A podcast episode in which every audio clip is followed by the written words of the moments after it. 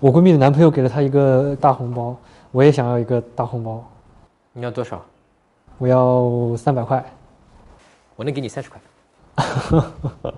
就是如果我是那个女生的话，还真起不来脾气。就是你这么回答的话。I did this talk show called《纯真恋爱》。我们的男生和女生从小都不太会懂得情感交流，这样你才会喜欢我。一起向前走，给我们我们的生活变得更好，找到并成为真正的自己。你好，我是陈真。他是一个特别爱钱的人，我不会吝啬于就是在恋爱当中为对方花钱这种，我不会把钱看得特别重要。在碰到这样的小姑娘的时候，就是我会很意外，她会因为我那天过六一六月一号儿童节，我没有给她发红包而生气，而且她跟我闹了一天情绪，我一直都没有想到是因为这件事情。有由这件事，我想到就是对于这些有特殊的条件的，比如说她比较爱爱钱这一点的这种。女孩子怎么样更好的去吸引？我们来演一遍好不好？好好，来，你是那个女生，你怎么说？嗯，我闺蜜的男朋友给了她一个大红包，我也想要一个大红包。你要多少？我要三百块。三百块有点多，可是我就是想要。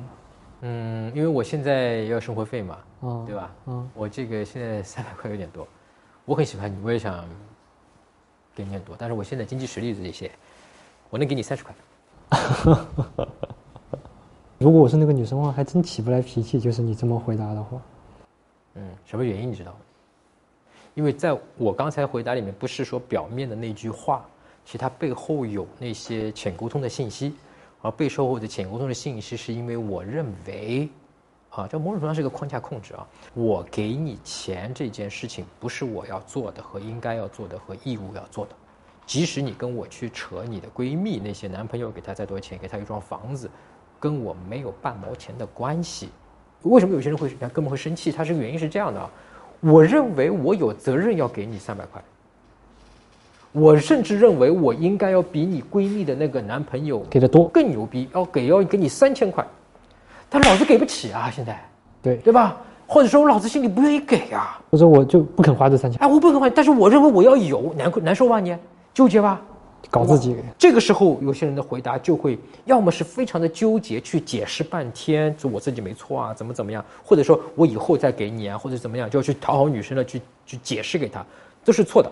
你其实背后跟女生传递的一个信息是说我应该给的，而且我有责任给的。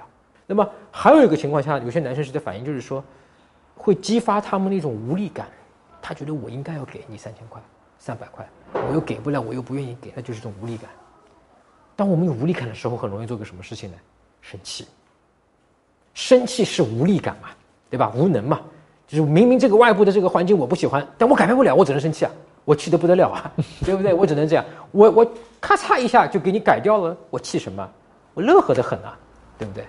所以这种情况有些男生会爆发生气，你这个女人怎么这么拜金，这么爱钱，怎么怎么怎么样？开始指反过来指他，两人关系就搞僵了。